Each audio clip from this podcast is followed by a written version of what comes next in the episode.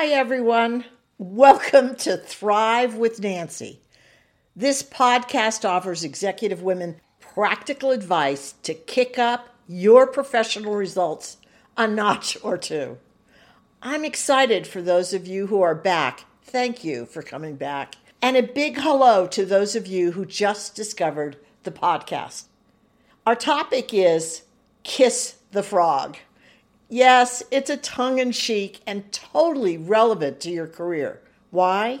Because it's a metaphor for one of the biggest secrets for your professional growth. It emerges from one of a favorite fairy tale of my youth, the Grimm brothers' The Frog Prince. But I never realized how important this fable would be to my business relationship building future until years later one that I'm passing on to you right now. Let's take a step back before digging into this a bit. You know, and I know, women are awesome, rich relationship builders. No question about it. We're all surrounded by deeply supportive friends that see us as the greatest. And don't we love that? And we are. The rub is bringing our definition for relationship to the business world, including emotional connectivity, that we expect, such as liking and trusting and seeing them as fun to work with. Well, fun probably isn't the right word, but enjoyable to work with and trustworthy and all of those kind of emotions that we expect from those who are our friends. But those feelings aren't essential to creating expedient results in business. You know, I intend to go into more detail on later podcasts because this is a big issue for women to understand. In this podcast, Kiss the Frog, I intend to address your relationship with a less than stellar boss. You see, when women don't experience a meaningful level of connectivity, it can harm them because they take an emotional step back, even in crucial business relationships, when they should be stepping into it. Your boss, no matter how good or how imperfect he or she is, is your most crucial business relationship. One day, they will be asking this boss of yours the big question Is she up to the task? You absolutely want the answer to be a resounding yes, no questions about it. This aspect of relationship is rarely addressed certainly not frankly, which is my intention for today. So take heed. Through the years, I've witnessed certain attitudes that hold women back from reaching the top ranks of organizations. One is how women respond to their less than stellar bosses. Understanding how to make this relationship work for you will transform how the organization perceives you and the results you realize. So, for a moment, let's presume you have a less than stellar boss and you've reached the end of your rope. What can you do? I observed and have seen four responses through the years that I want us to explore. The first is the outside escape. It's you taking another job at a new organization and thus another boss or you find an inside escape and transfer within your current organization. And yes, yet again, a new boss. Let's pretend these two options are looking good because you just can't stand one more minute working with that less than perfect boss of yours. But I want you to hear this. According to my research findings on this topic, women typically estimate that 65% to 75% of their bosses are less than stellar. Hear that? They have way more less than stellar bosses than those great bosses that they are hoping to find in their career. Does this track with your own experience? A McKinsey and company found the same results as I did when they reported that 75% of their survey participants said that the most stressful aspect of their job was their immediate boss. Get that? Wow. It's not surprising when you understand that 87% of companies say they don't do an excellent job of developing leaders at all levels. These statistics leave many employees saying they'd prefer a new boss over a pay increase. Wow. While you believe that a dream boss is what you should be finding, you know, that ideal boss who will support your greatness, the likelihood is that every time you go looking, you'll run smack dab into another less than stellar one without realizing it. You know, I remember a client who, after a series of less than bosses, was dead set on working for a terrific boss. No question about it. She's a tenacious executive, and she found him. Joy. Work was going to be perfect. Her career future was glowing until her boss was promoted and a truly miserable boss took his place. This occurred again and again until she took on the secret I'm sharing with you. What I want you to hear is your career success resides not on finding a great boss, but rather learning to manage and work with that rough and tough boss. Another choice you could make is the underground escape, where for the greater good of the organization, you inform your boss's boss or human resources that your boss needs development improving and training or if he or she doesn't improve, then possibly face termination. These women executives aren't coming from a mean place. Rather, they see their boss as needing to be fixed for the greater good of the company. And it wouldn't be bad for their career either. Let's be practical, however. How supportive do you believe your boss will be toward you, a subordinate, who is attempting to expose his or her weaknesses to senior management, no matter how good your intentions. Male executives also encounter these less than stellar bosses, but what I want you to understand in most cases, they typically respond very differently. In coaching, they tell me, quote, this is what I do to make it work. This is what I do to have my boss in the department look good, etc., etc. End quote. You see, they realize it, it isn't about how dreadful their boss is, rather about how they respond. So they choose the fourth option, which is play on the same team.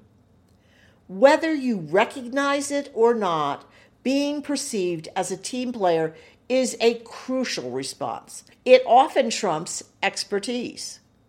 Being a team player reveals your ability to respond to challenges and work with disparate personalities, a core requirement for corporate success.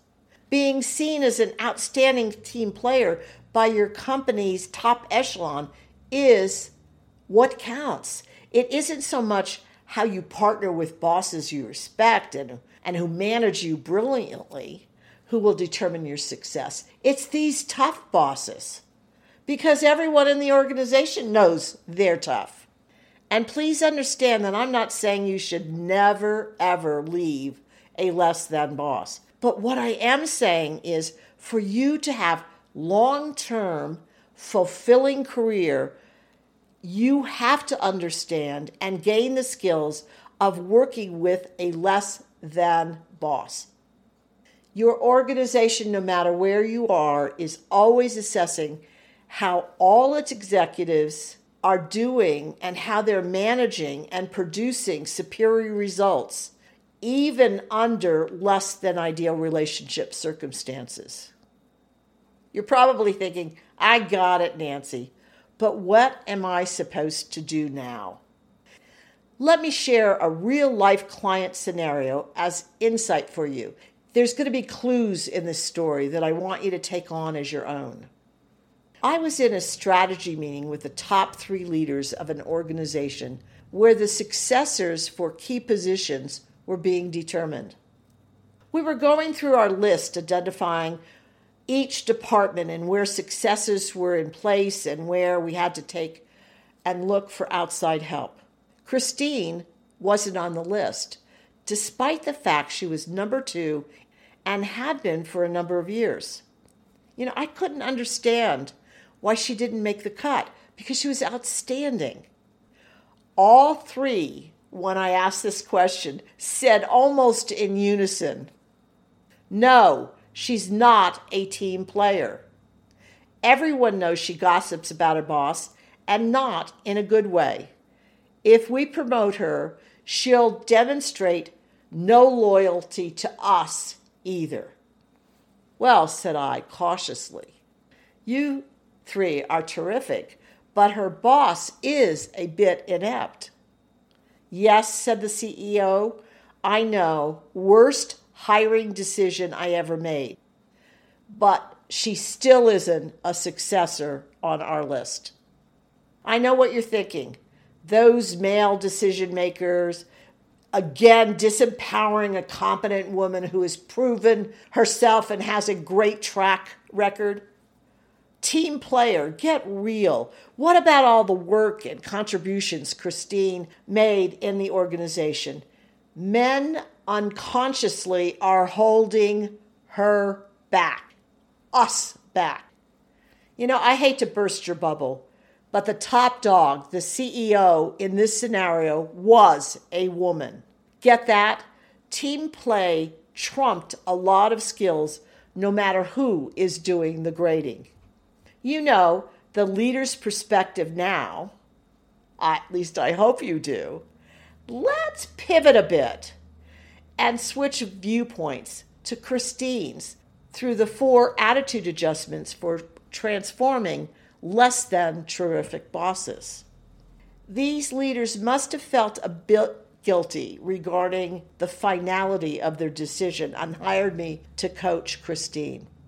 Can you imagine how betrayed she felt when I told her she wasn't on the successor list?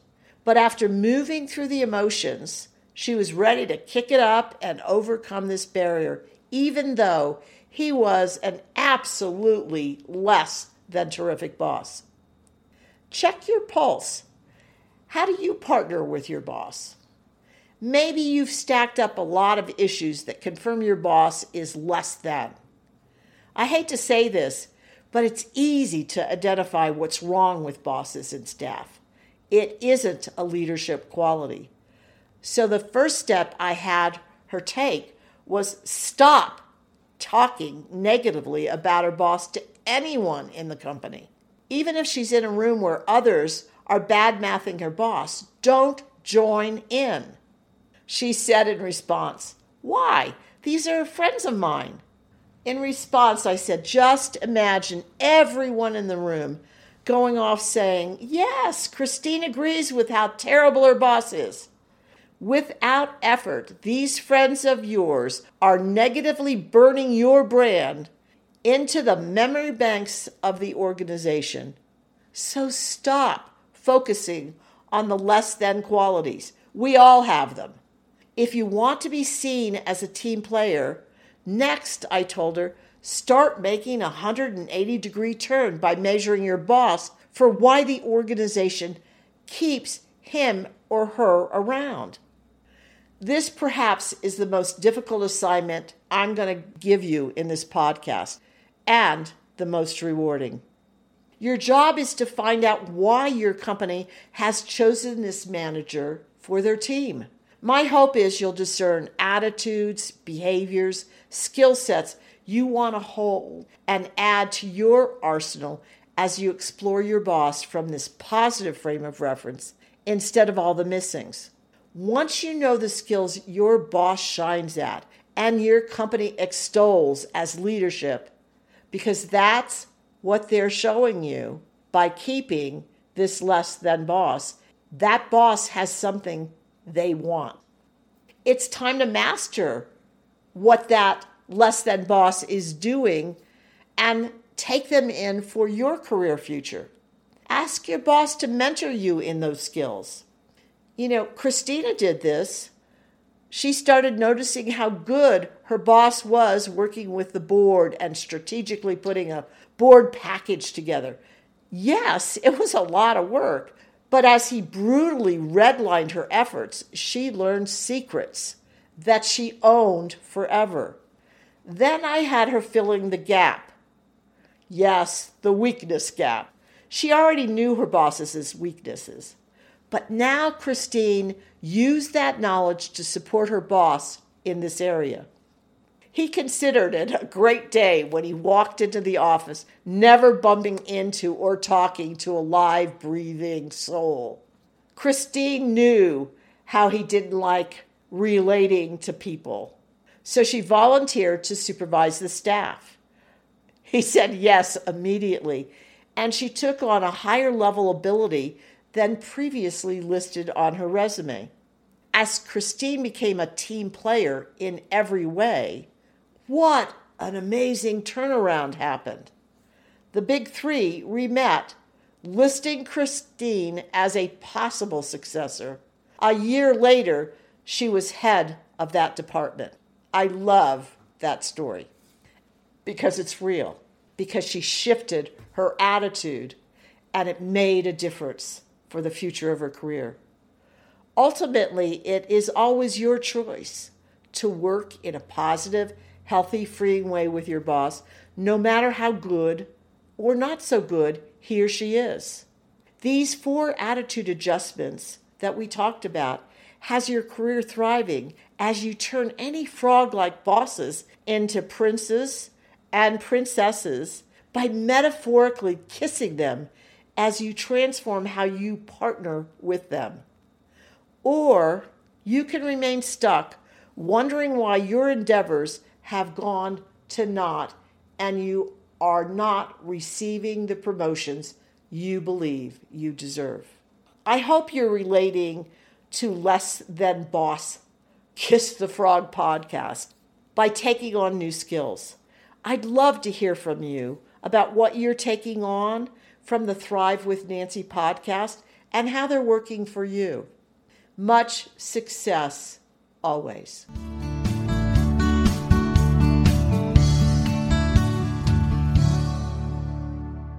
I'm thrilled you've listened to the Thrive with Nancy podcast. My intention is to offer quick tips designed for you to apply right away, ones that will boost your career immediately. I bet you're already considering ways to implement these new ideas.